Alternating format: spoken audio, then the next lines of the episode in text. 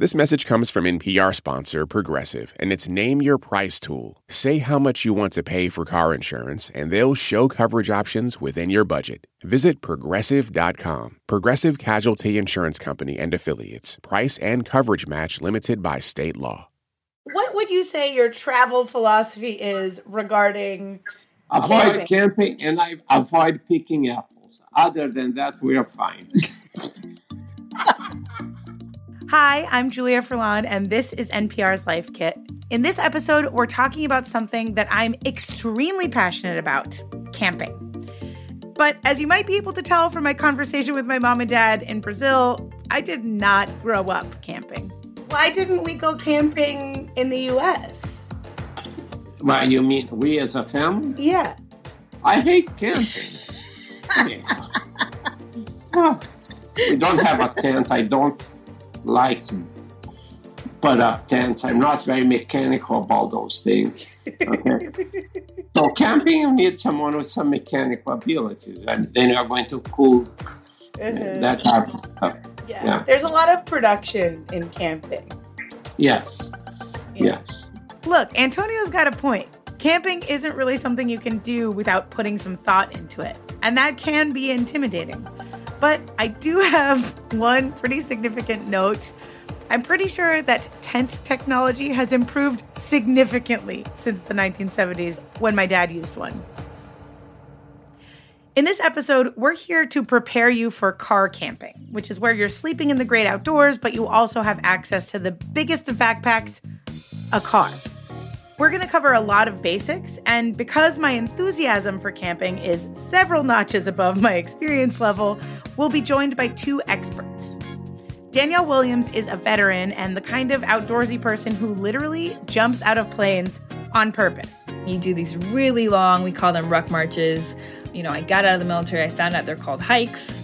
And so you do these really long hikes and, you know, training scenarios. She's also the senior editor of the outdoors community Melanin Base Camp. She also runs Diversify Outdoors, which is a movement that spotlights people of color, queer people, differently abled people, and all kinds of folks to improve representation in the outdoor industry. Hi, my name is Jaylyn Yenaba Gough. My Navajo name is Yenaba, which means warrior woman who wanders the mountains, and you can call me Jaylyn. Jaylyn is our other expert. She's worked as a guide and as a mountain climber, hiker, mountain biker, and a landscape photographer. She created Native Women's Wilderness in 2017 to address the overwhelming whiteness of the outdoor community. Together, Jaylyn and Danielle are going to get us pumped for car camping. We're in such good hands. Support for NPR and the following message come from our sponsor, Whole Foods Market. Host a celebratory brunch for less with 365 by Whole Foods Market, featuring wallet happy finds like cold smoked Atlantic salmon, mini quiches, organic everything bagels, and more. Plus, visit the floral department and jazz up your table with a beautiful bouquet of big, bright, sourced for good flowers. When the brunch has to be perfect and delicious, go to your local Whole Foods market. This message comes from NPR sponsor Discover. Here's a familiar situation. You have a question about your credit card. You call the number for help and can't get a hold of anyone. If only you had a Discover card. With 24 7 US based live customer service from Discover, everyone has the option to talk to a real person anytime, day or night. Yep, you heard that right a real person. Get the customer service you deserve with Discover. Limitations apply. See terms at discover.com/slash credit card. Now, before we get into the nitty gritty of camping and all the packing lists and how to's, the first takeaway for this episode is really simple check in with yourself first. One thing to start is to know what your limitations are, right? Like, are you able to sleep on the ground? Do you need a mat? Do you need a cot? Before you start packing or picking a place to camp, knowing yourself and what your own limitations and abilities are is critical. Are you able to be around wildlife if that were to come? I've had people who were literally afraid of squirrels. And so having to process um, the animals and, you know, also maybe in some points looking at your trauma and your history. Because sometimes camping can be a little scary in terms of you don't really have a shelter around you. You have this nylon piece between you and the world with bears or people who could harm you. Take it from me, an absolute beginner. You got to start somewhere. And for me, that somewhere was camping in my friend's yard where I knew that there was access to the things that I needed if I felt unsafe or bad in the middle of the night. Also, if sleeping in the woods is scary to you, maybe you can go with a friend or like a larger group of people so that you feel supported and safe. So, our second takeaway for this episode you can and should do from the safety of your own internet. I also have a researcher brain, so I want to like research the heck out of everything. But like, there's a really great thing called Google, and I use it all the time. It's free. People, be like Jaylyn. Takeaway two is do plenty of research before you head out. Like I said to my parents at the top of this episode, camping takes a certain amount of production work to do it right. Actually, as soon as we're done with the show, I'm hopping in my Jeep and driving down to Ouray. And I picked a new camping spot, but I can't tell you how many hours I have researched that place of where I'm going, what's around, because I, I want to know this to be prepared. And there's lots of different kinds of research that are going to help you out. There's sleeping areas and campsites, weather, food, different trails and hikes you might want to do, and also historical research and land acknowledgement. But don't let me get ahead of myself here.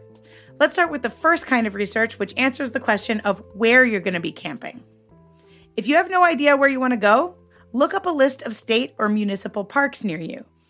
Spend some time thinking about what you're hoping to do during the day. Maybe there's a cavern you're hoping to tour. Maybe you're hoping to jump in a lake. Maybe you're trying to bag a peak. That's summit a mountain for the uninitiated.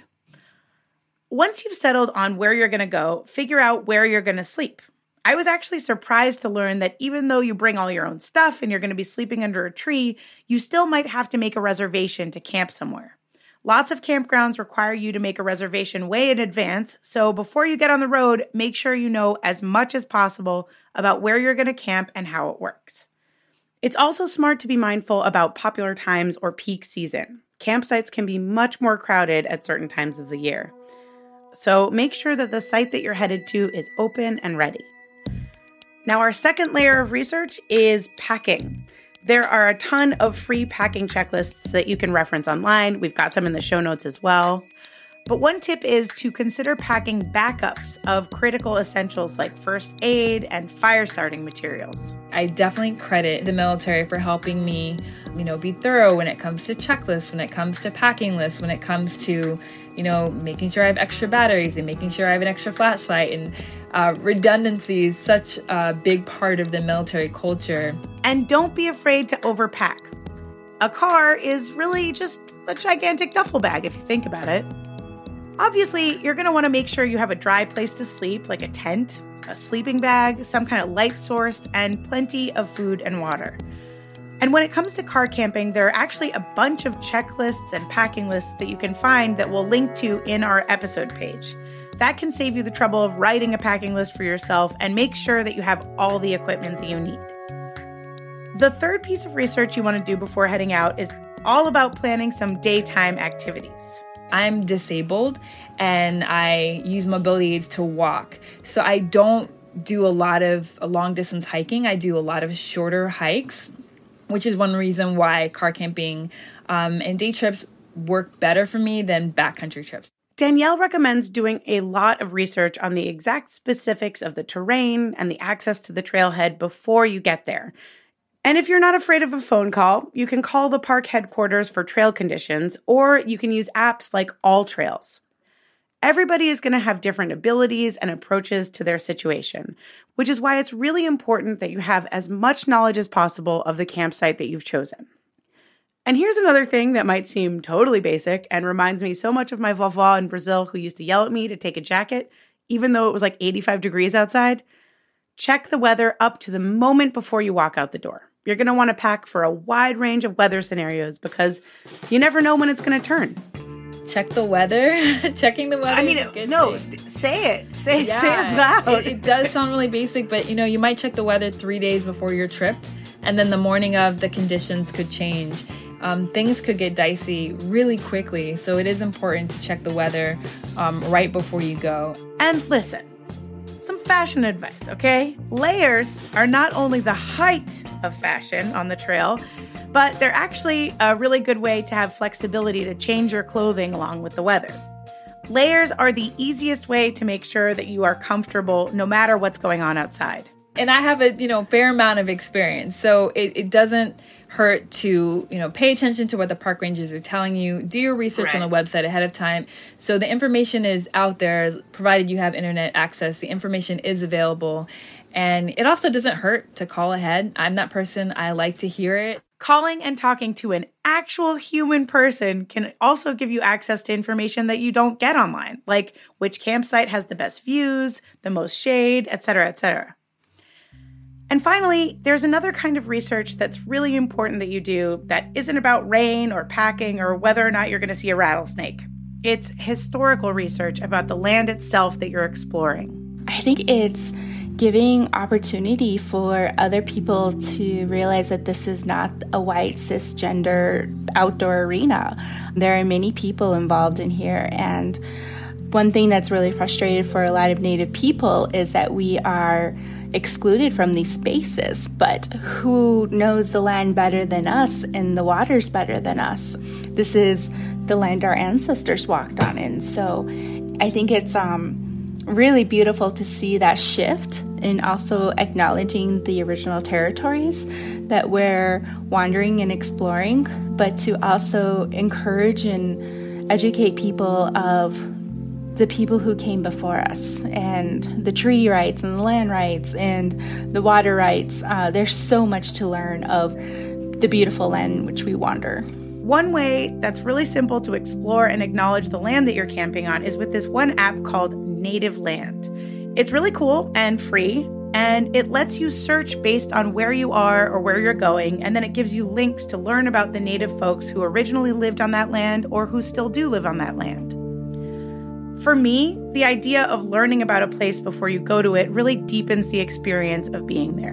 And you know, I'm pretty sure that anti racist research has been clinically proven to clear your skin, improve your finances, and make your whole life better. So I know the internet is haunting your searches because they're haunting mine, which means that as soon as you're interested in something, there's like all this stuff that just follows you around waiting for you to put it in your shopping cart. And you might feel like you have to buy something just to gain access to the outdoors. But both Jaylyn and Danielle agreed that when you're starting out, it's good to start with gear that's either borrowed or rented or cheap. That is our third takeaway.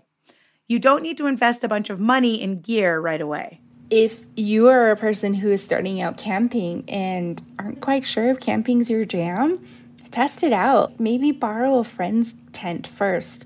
You don't need to go out and buy like the zero degree sleeping bag that weighs a pound. Bring your comforter. Bring your sheets, bring your blankets, the sleeping mats or the air mattresses. Um, I know when we started out, we started out with air mattresses and we would just put the mattress um, coverings on it and our sheets on it, and then just bring our comforter, right? And our pillows. It does not have to look fancy. It does not have to be an Instagram post. See, just because Instagram wants you to think your camping experience needs to be like all made of money doesn't mean you have to do it that way. Danielle came through with an ex military tip that I thought was great.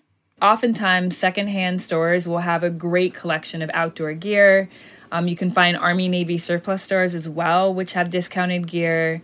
And then it's really about knowing what you're trying to do and finding gear that fits your intentions. It's also worth looking into whether there are any nonprofits or community organizations with gear lending libraries in your area. They function just like a regular library would, except instead of books, it's camping supplies. A lot of gear libraries loan things out for the delightful price of free 99 after you attend a workshop or an orientation session. Regardless of where you get your equipment, it's good to know how to use the gear that you do end up bringing. It's not a bad idea to take it for a trial run at home before you take it into the wild outdoors because there's really never a good time to realize that you borrowed a tent that's missing a key part or your air mattress is going to deflate in less time than it took you to blow it up.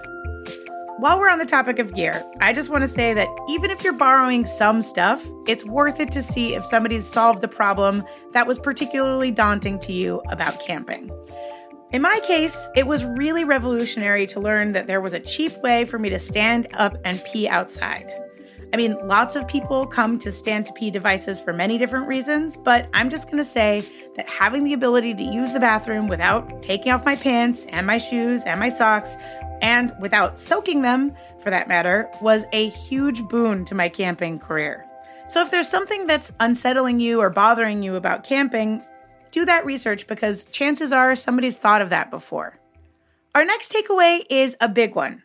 Make a plan to eat and bring plenty of water. Take it from somebody who is so grouchy when she's hungry that nobody wants to talk to her or even be in the car with her. Making a plan for every meal you eat while you're camping is going to make your whole experience so much more fun. You should know before you get there what your meals are going to look like throughout the whole time and how you're going to cook them. Feel like you have to whip up some Michelin star meals, too. You can really keep it simple. If your campsite is going to have a grill, you can plan on cooking up some hot dogs or veggie burgers. And if you're packing one of those tabletop gas camping stoves, you can just boil some water for ramen or have some mac and cheese. Or if you're really trying to do the least, just get some takeout and put it in a cooler. Whatever floats your boat. I sometimes like preparing my meal beforehand. Like if I'm doing something and putting potatoes in the fire pit, right, and corn. I usually try to chop up the potatoes beforehand, put them in olive oil, get the salt and whatever on, and maybe stick it in the microwave for like two minutes or a minute just to like start softening it. Or I'll often sometimes cook the bacon, you know, here because animals love bacon grease. And what are you going to do with the bacon grease out in the middle of nowhere? Outdoor ethics tells us to leave no trace. So, what Jaylyn is saying here about the bacon grease is key. As you're planning to cook, make sure that you have a plan to dispose of every item you use when you're cooking and eating. And I think it's worth saying that camping uses a lot more energy than, say, watching Queer Eye reruns on your couch, so don't forget to bring a few extra snacks. And look, I know you might want to bring all those cute craft beers or those cans of rose on your camping trip, but listen to your old pal Julia on this one. Please do not forget water. You want to have an abundance of water to drink so that you don't even have to worry about it. The National Park Service recommends two liters of water per day or more, so keep that in mind as a general guideline. So, our final takeaway for this episode is one that I think encompasses a lot of the great advice that Danielle and Jaylyn have given us. Remember that being in the outdoors and being in nature means that you're participating in a community. It's really important that everyone who decides to be outdoors, even just as a beginner, needs to remember that it's not just about you. That goes for people and the environment. Treat the environment with respect, stay on trails, and leave your campsite clean. And I know that you're not about to go feed wildlife or carve your initials into a tree, so I'm not even going to mention that, okay? Okay. Also, remember to use a bear box or lock up any food that you have in your car overnight. You don't want bears. So, when it comes to sharing the trails with other campers, make sure that you're respecting their space and their experience. I think a big part of that is creating space mentally to realize that not everyone has the same exact experience as you do in the outdoors. This is a really important thing to remember, and it's a big part of the reason that Danielle and Jaylyn started the online communities that they did. Camping is about community, and that aspect should inform all of the things that you do both on the trail and off of it. All of that which exists in the culture, which exists in society, it doesn't magically disappear when it comes to the activities we love to do in the outdoors. We're people, we bring all of our baggage with us, for better or for worse. So I think it's important to create that space mentally to where mm. like even if you don't understand, okay, I'm to try to understand. I'm going right. listen to the person next to me who doesn't feel like they can hike the same trail that I love, right? Because they're visibly queer or because they're with the same sex partner and they yeah. don't like getting harassed, right? So instead of telling them that they just need to stop complaining or they're being too sensitive or they're overreacting or they just need to be more positive or nature doesn't see um, sexuality or what or whatever, right? This is good to remember even if you're camping with a group of your closest friends. You want to really over communicate so that everybody's on the same page. And this is especially good advice right now during corona times.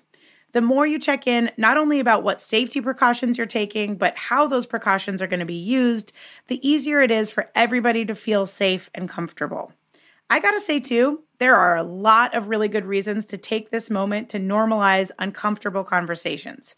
If we make it easy to say, like, hey, that doesn't work for me, we're all gonna be more comfortable.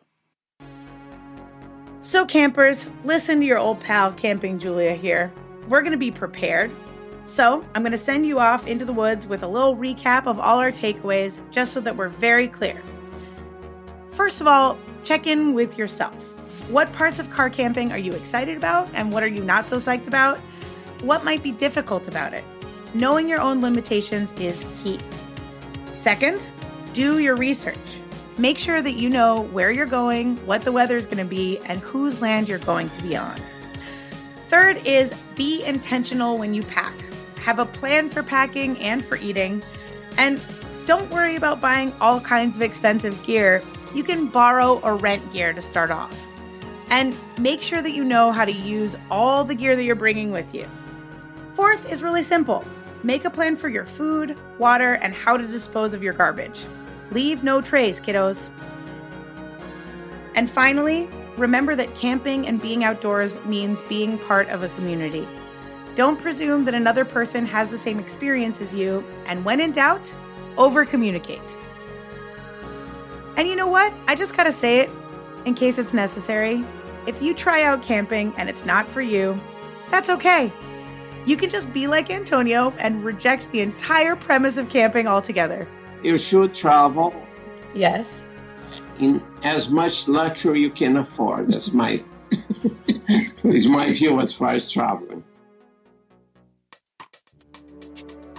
For more NPR Life Kit, check out our other episodes. I did a series about friendship that, you know, maybe you'll like it.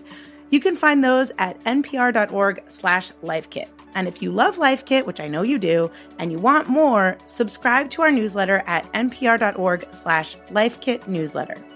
And if you've got a good tip about camping, leave us a voicemail at 202 216 9823 or email a voice memo to us at lifekit at npr.org.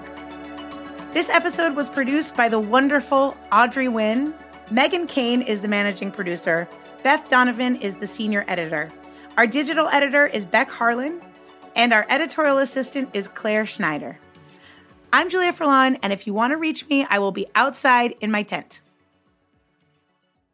An officer pins a 16 year old to the ground and punches out his teeth. But are there any consequences for the cop? For the first time, we take you inside the secret investigations that show how police protections in California shield officers from accountability.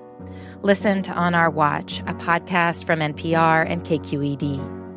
This message comes from NPR sponsor Discover. Tired of not getting a hold of anyone when you have questions about your credit card? With 24 7 live customer service from Discover, everyone has the option to talk to a real person. Limitations apply. See terms at discover.com/slash credit card.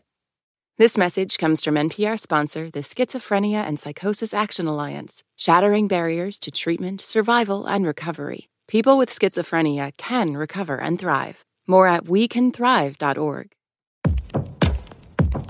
What does it mean to be Black in America? In NPR's Black Stories, Black Truths, a collection of stories as varied, nuanced, and dynamic as the Black experience, you'll hear it means everything. Search NPR Black Stories, Black Truths wherever you get your podcasts.